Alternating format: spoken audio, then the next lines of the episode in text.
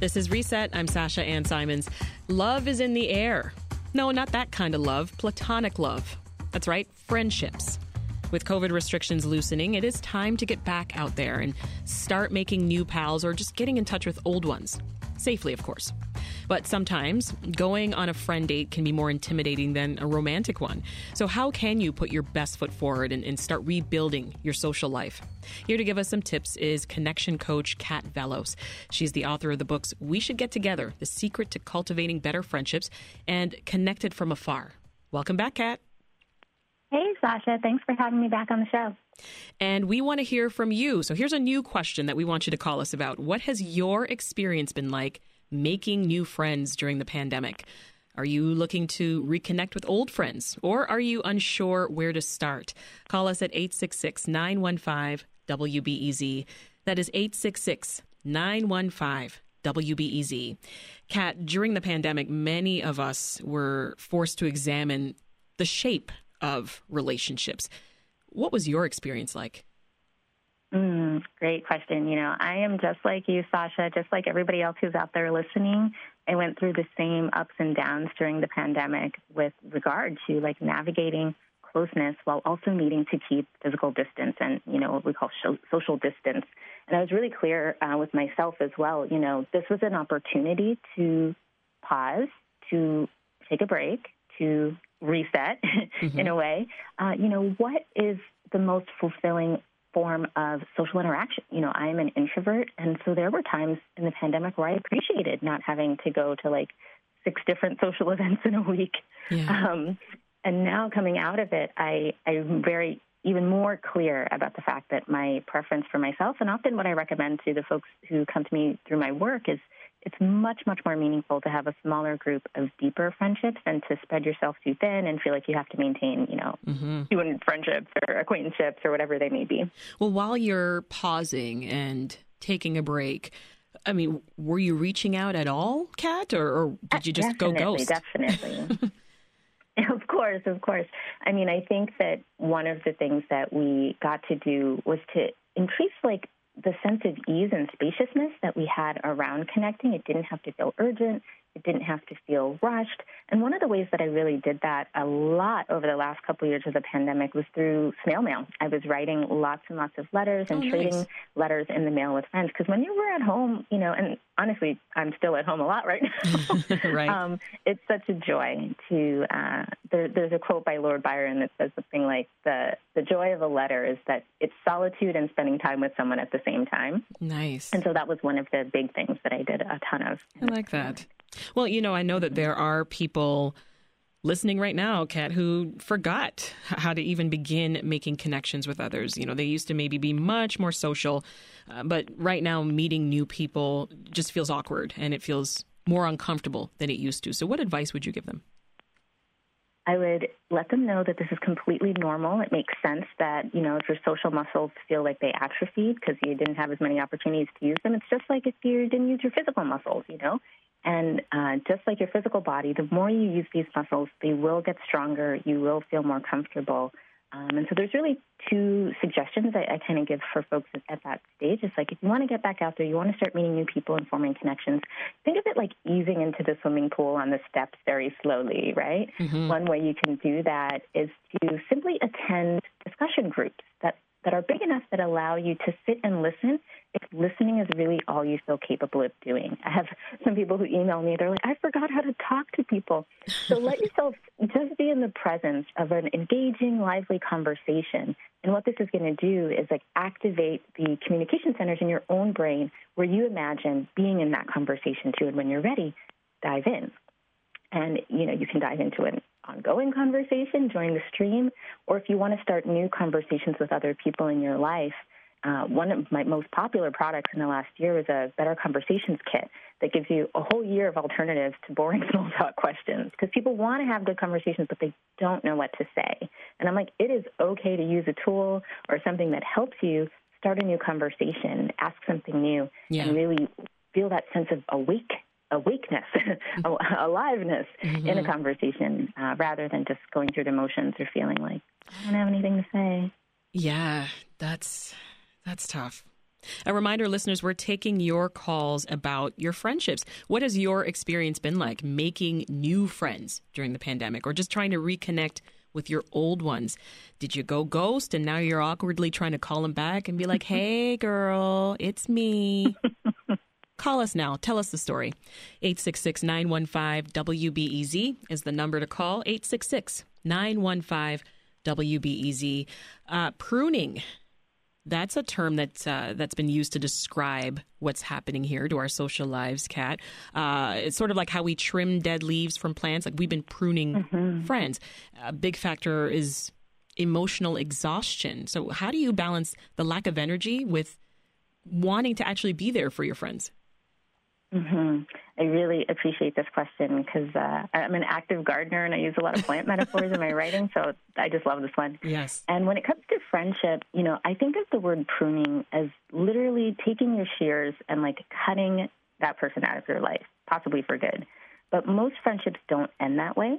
Uh, research shows that we lose one to two friends per year, and most of our friendships fade away rather than like being cut off or ending in an explosive way if you're feeling emotionally exhausted and that's what's making you think like, oh, I need I need to prune my friends, I would I would encourage you to just pause and say it's a mistake to cut off all your friends due to a temporary condition of exhaustion. Mm, say and that again. Another metaphor. That's good. Yes, it is a mistake to cut off all your friends just because you're exhausted. Just because right you're now. going through something right now doesn't mean you have to push everyone all the way away. Exactly, exactly. And another gardening metaphor we can use here is resting a field. So the soil cannot always produce. This is why we do crop rotations. This is why we put different plants in the same plot of soil. This is why sometimes we don't plant anything. We just let the soil rest. And you can think of this in your friendships as well. You know, maybe the crop rotation is you decide like which friends are you going to give your attention to for a time. And if you're feeling really depleted and you need to allow your soil to rest, you can use this metaphor to talk to your friends about it, to say that you need a rest. It doesn't mean you don't love them. It doesn't mean you don't want them in your life. It means you will check back in with them after an amount of time that works for you, whether that's a few weeks or a few months. I like that. And thank you, thank you. I really think it's it's a much more generative and uh, less pressury way to think about how to be there for each other. And if you know that during this time of rest, you still want to be connected, you still want to be there for them, even though you're tired, you can just tell them what you're up for and what you're probably not going to do. You know, so I can say, hey, Sasha, you know, I'm not up to go to dinners right now, but I'm here for like sleepy Saturday morning phone calls.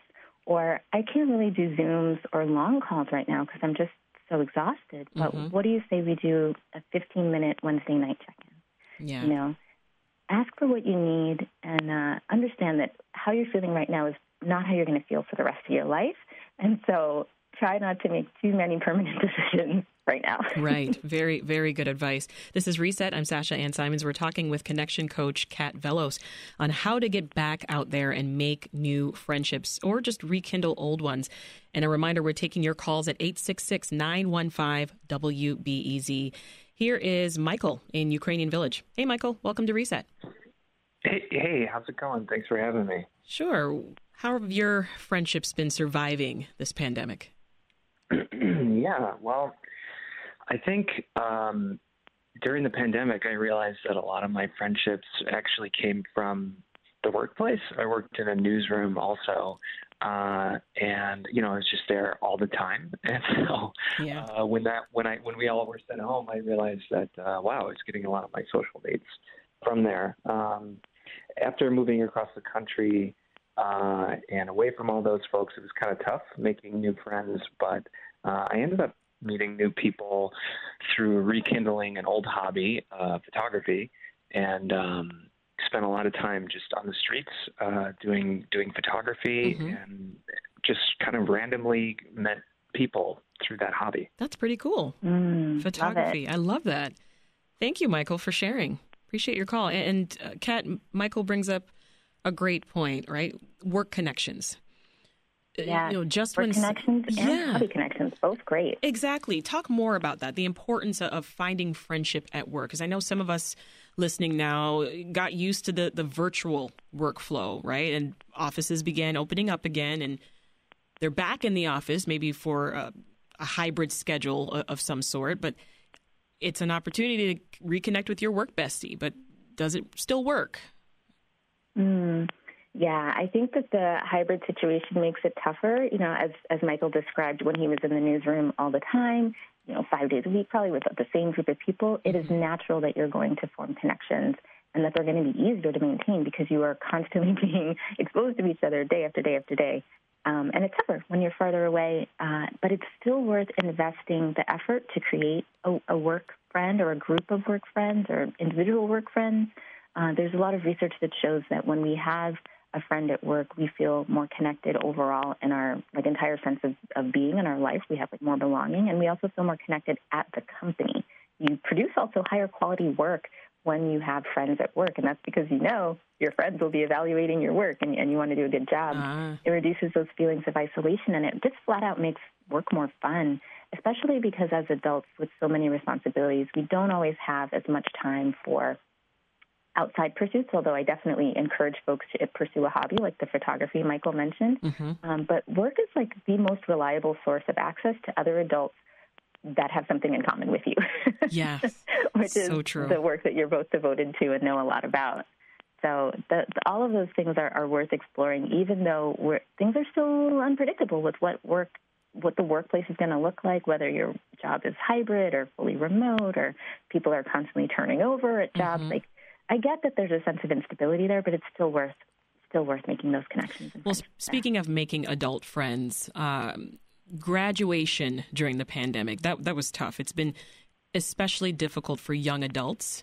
Uh, we've got a reset producer who graduated during the pandemic, and all of her college friends moved away. So she's trying to figure out how to be an adult and make adult friends right now. So, what advice do you have for her? Mm, congratulations to her graduating. It's the most it's one of the most exciting times of life. It's being a new adult and having the whole world open to you right. in front of you. And this situation that she's in is actually quite similar to what it was like for a lot of graduates before the pandemic who simply graduated and moved to a new city because they got a job right after graduation in a place no, they didn't know anybody. And so this is completely normal. Don't feel like you're alone or the first person who's ever experienced that. Talk about it with other people. So I'll give you an example.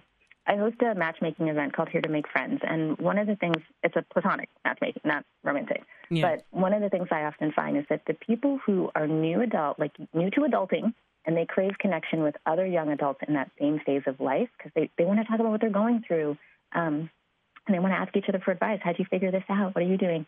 So it's okay to let that uh, phase of your identity, that phase of life, be the context around which you look for other groups in your area that are going to be pulling together other people in that demographic that you want to meet.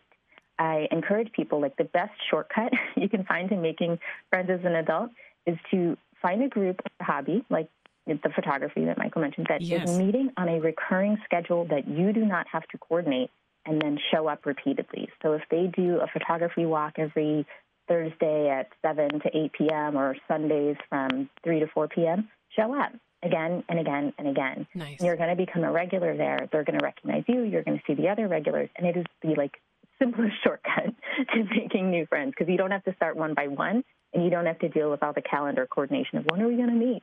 It's all already done. That's such great advice. Let's jump back to the phones. We've got a caller in Hyde Park. Hi, welcome to Reset. Hi, thank you. Actually, the question is quite similar to what you just shared. Um, at the height of the pandemic, we were encouraged to um, find unique interest in online, virtually, in these virtual communities. And for many of us, we are just now meeting some of those community members for the first time in person. And so, what advice would you give for nurturing those friendships that were made almost exclusively virtually? Um, where it may not be so weird if we met at the coffee shop and decided to be friends and hang out, but we've never met each other. We've only been online or on, on Zoom calls. Mm-hmm. How do we now? um, build those friendship and go deeper beyond the the special interest that may have connected or brought us together originally. To bring it from virtual to real life. Yeah. yeah. Mm-hmm. Good like, question. Wow. You have a whole self below your shoulders. Cool. right. yeah. That's a great, great question. Very real one. And I think that the opportunity that you have here is to bring your curiosity. You know, you've, you've had this shared context around the group that you belong to online. You've both been there. You've probably had a lot of conversations about that. And hopefully that continues to be a place of connection for you. And you also have this chance to say, wow, so like, tell me what, what else you're into in your life or what are the things you're curious about these days? What are the things you're learning about? You know, what are the things you would love to talk about that you haven't had a chance to talk about to someone yet face to face? Yeah. And and see what happens there because the the pace of a conversation when you can be face to face, sharing eye contact and body language and you know, all of those subtle communication cues are really, really special. And I think that when you have the chance to move from a virtual friendship or a long distance, uh, you know, digital friendship to the real world, the meat space world, as a friend of mine calls it, yeah. is you have the chance to share so many more things that are more subtle, more nuanced, even more personal. Uh, because it just feels so much more intimate when you're sitting face to face. Yeah. Let's squeeze one more caller in. Here's Kimberly in Bronzeville. Hi, Kimberly. Hello. Hi. Hi there. Quick question for Kat. Yeah, um, I guess uh, my question is how to connect with. I'm, I'm, really I'm not good at making new friends at mm-hmm. all. Okay. And so and my and I did have lots of work friends before and that's how I made friends is by working, you know, alongside people mm-hmm. and so making new friends. I'm in my 40s. I don't have children, so you know, I don't have that connection with other women and I and I really am missing something in connecting with um with other women. Mm. And so, you know, just making new friends. Um, yeah, good question. So, uh, Kat, women in her 40s trying to make new connections, brand new connections with other mm-hmm. women.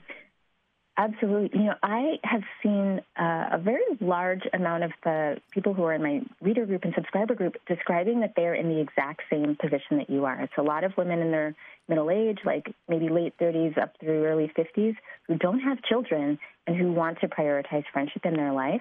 Um, while I don't exclusively uh, provide, you know, my work for people in that demographic, it is a large, large number of them. Yeah. And there's a lot to be found through that identity as well. So, for example, there are groups uh, that are based on being child free by choice. And a lot of the uh, women that I've met through that community or that are adjacent to that community really appreciate sharing that context, knowing that that's going to be something that you already have in common and that you can explore the rest of life together from that position. Nice. I right? love that. So, yeah, a great podcast, by the way, is Child Free by Choice, uh, or We Are Child Free, if you want to read more about that and connect with that community. Awesome. We'll have to leave it there. We've been talking with connection coach and author Kat Vellos. Kat, thank you so much for taking my and listener questions. Thanks so much for having me back, Sasha Ann. Happy to come anytime. Thanks for listening. I'm Sasha Ann Simons. We've got more for you on the podcast, WBEZ's Reset, wherever you listen.